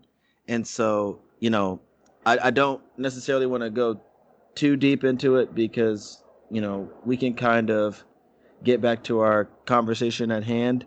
But you're you're right, man. Like it is not it is I think we would all like to believe that when people see something wrong happening, that those that have uh, the ability will say something and do something and I think we also can recognize that, unfortunately, so so many people don't do that, and maybe yeah. that's the and, that's and maybe issue. that's and maybe that's the real problem that needs to be addressed. What's, what's it called? Okay. The blue wall of blue, blue wall of silence, or whatever that's, it's called. That's that's yeah. looking at just police, right? But that's that's across the board in any sort of group, man. Like, yeah, but if I'm being honest, like it, it, it's it's a real thing. But my thing is, yes, that's across the board, but this particular group has the power to take life and has the government on their side when they exercise that that power. Yeah. And that's where it comes. That's that's my issue. Like if if police officers were held accountable when they do murder people, then uh, then you know a lot of these conversations would wouldn't be wouldn't be necessary. These these protests wouldn't be necessary. Just just treat like if a black I think I brought this up. If a black person kills a black person, they will go to jail. Yes. If a police officer unlawfully kills a citizen, they should also suffer the same consequences. Not no slap on the wrist, not no sure. not no firing or yeah. or paid vacation. They should right? suffer the yeah. same. They should suffer the same exact consequences. Like you have people's you have people's life literally in your hands. Yeah. And I don't know. I just feel like too often, like that the the life of certain people, black people, aren't aren't appreciated the same way as other groups. Well, yeah. I mean, like you said, you know, this could be its its own its own podcast. Yeah. Um, yeah. But one thing I kind of wanted to touch on is before we kind of get out of here is like now, like you know, it's been like a couple days since um you know we've watched the video and seen the aftermath. You know, uh, Derek Chauvin has has been fired. All all four officers have been fired. Derek Chauvin has been uh, charged with murder. We found out before we started rec- recording. So yep. hopefully, you know, we'll we'll go through, um, you know, the the uh, go like jump through the hoops of of the trial and all that. And to be honest, I don't still have much faith in uh, a just um, a just verdict. To be honest, uh, I've seen officers get tried and get off before. Uh, but what are your feelings right now?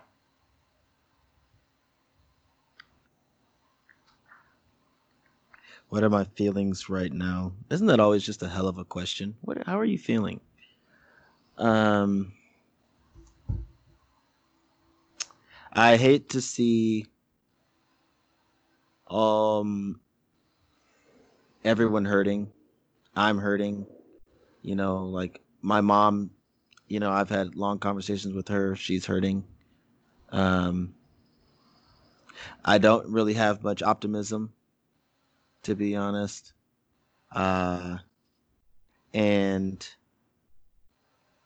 I don't know, maybe it's because it's still fresh, it's still raw that, you know, you're to have to go through that work of kind of building yourself back up. But um, the one thing that I'm trying to put my energy towards is some sort of a cause or some sort of a thing outside of myself that um, can make a difference or make an impact. Um, trying to figure out what that is isn't always easy. Um, and if there's anyone out there that does have something that they are doing or they are working towards or wanting to build and grow, like share it, man. Like share that.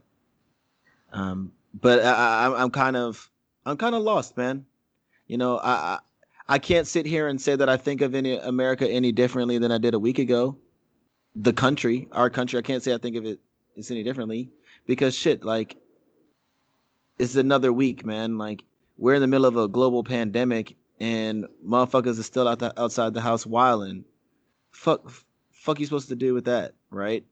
Um, but if I am going to try to take anything and be optimistic, it's going to be um, in search for something outside of myself to provide value or something of substance to those around me or uh, to a greater community and that's really where i'm at. What about you? Uh like you i don't think of this country any differently. I've always been i've always had this this uh anti-patriotic notion uh just patriotism in, in general, I think is a stupid idea. Uh, because like you're saying your country is like the best in the world just because you are happen to be born in it. Like you could have been born anywhere, but you were born there, and like so now your country's the best. But um, I never like I don't know if we talked about this on the show before, but like my like growing up, like my favorite subject in in school was history, and it still is. Like I love I love I love history. So and I, I'm always going to like try to absorb anything around Black history. So I know what this country is and how it feels about people who look like me. So this doesn't change how I feel, but yeah, what I do know is, um, I've I've come to realization that I'm not gonna die in this country. Like I'm, I'm. You said you're not. You're not going to die in this country. No, I'm not. I'm leaving. I don't know when it's gonna be, but I'm definitely leaving this country. I'm, I'm out. Um. Okay. Uh, I was talking to a friend. I'm not gonna share her name because I don't. She, I don't want. I didn't talk to her about talking to, about our conversation, sure. but uh, she's like me. You know, uh, both my parents were born in Nigeria. Uh, they uh, immigrated here. Born. She was born here. Um, but a couple years ago, she's like, you know, I'm tired of this, and I moved back to Nigeria, and, and she's been living in Nigeria for a couple of years now. Uh, wow. Uh, so I, I, kind of I know I've been reading a lot this episode, but I kind of wanted to share something that was kind of really popular from her page. Um, okay. It says, uh, "The day I lost hope in America. Uh, hope in America left me the day Eric Garner's murderer murderer was acquitted. I remember that day clearly. I was traveling to Florida for work when the news came in. As I stood at the baggage claim, I looked around and everything appeared normal. There weren't whispers or people huddled around the TV, the TV showing the news. It was as though nothing had happened at all. Then I saw a post of the white folks at my alma mater celebrating the acquittal. They decorated the trees at the center of campus and were cheering. I kept turning over the facts in my head. The murder was captured on camera. He'd done nothing wrong but tried to sell some loosies. Obama was in office. None of it mattered. America was laid bare for me to see that day, and all hope left. I called my dad from the taxi stand and told him I needed to figure out how to leave the country. Trump, a manifestation of America in its truest form, was elected into office two years later. A year after that, I left. Like, hey, that that uh that manifestation of America line. Talk. Hey, listen, like you know, there was something I heard. Someone said it's like Trump is not the president we want, but he is the president we deserve in the sense of every single, you know, every single person that has chosen to either feel that way or allow someone else in their present to feel and act on those feelings in that way. You know what I'm saying? Like like, yo, that's what happens. Like, that's what happens. When you allow something toxic to grow, it only manifests itself in a way that hurts others. You know what I'm saying? And mm-hmm. it's blatant, it's in your face, it's unapologetic. And that how that's how many people of color have seen racism in this country. You know what I'm saying? It's like, oh, so now that everyone else gets to, you know, take a peek under the hood and see what the fuck it looks like, you know, hmm, shit's not so cool anymore. And you know, I hope we sort of wrap up after this. But you know, one thing that I did see uh, that I I really loved it was from um, funny enough it was from it was a Facebook post from the pastor of the church I went to growing up, and he said um, he said, "Hey, black people, uh, I hope y'all stay this angry until November." Um, and we can have a whole conversation on voting and you know the presidential election and blah blah blah blah blah but you know if you believe that you can only do what you can with what you have shit make your make your voice heard on the ballot box amongst other things but yeah. i mean you know. we'll see because i mean gerrymandering and suppression, sure. voter suppression is still a thing it is. I, I just don't think i just don't see this country getting any better of course. Um, and one thing I will I look back fondly of is you know I've been to Nigeria a couple. I don't know if you ever been to Africa, but I've been. No. You know, it's it's it's a different feeling like stepping off of a plane and being in the majority, and yeah. like you know interacting with people and not having like your race always at the back of your mind in those interactions. It's just a very freeing like place to be. Um, yeah. And even even if I leave for a while, I just I just need a break. Uh, I just I just need it for. but uh, you know, that's how I'm feeling now. Folks I, is tired. I, I, I want to leave. We tired, dog. Niggas is tired, dog. And then one last thing, I was, you know, I was, I was, you know, talking. I was kind of kind of flushing out my feelings about this with Callie, and you know, and she was like, you know, but that's you know what, that's what they want from us. They want they want us to leave, and I'm like, yeah, You're right. You won. You like race like people. You, you you won. Like in, in this case, I you struggle won. with that. And- I and struggle then- with that one. then- I struggle then- with that one. I mean, not not not literally one, but as far I as mean, but kind of, though. leave- Yeah, But kind of then- though. But then, do they really want us to leave? Because, like I said, I'm a student of history, and I've read books about the Great Migration and how Black people were so tired of the lynchings and the racism in the South, they started moving and migrating to the West, to the Midwest, to the North, Mhm. and then white people in the South started passing laws saying you can't leave us. Mhm. Like, but you hate them though. But you but you want them around you. Like, what is that? But either way, um, just a thought that I had. Sure. No, that's real. That's real. So Um, but yeah, I think I think you know we don't want to make this too long. We're gonna go ahead and kind of wrap up here, and then you know uh, if you if you guys have or listening, you guys have any thoughts that you kind of want to share with us about how you're feeling around what we talked about today, or just your feelings in general, um, go ahead and send us an email, um, summer16podcast at gmail.com, or send us, you know, uh, you can always hit us up on on Instagram, summer16pod, or on Facebook, the Summer 16 podcast. So um, we're always looking to engage with uh, our listeners, and we appreciate you know any feedback. So uh, lastly, as we always say, we're trying to grow um, our podcast. So if you are feeling compelled and want to um, donate any money to our cause, uh, uh, Cash App dollar sign Summer 16 Pod.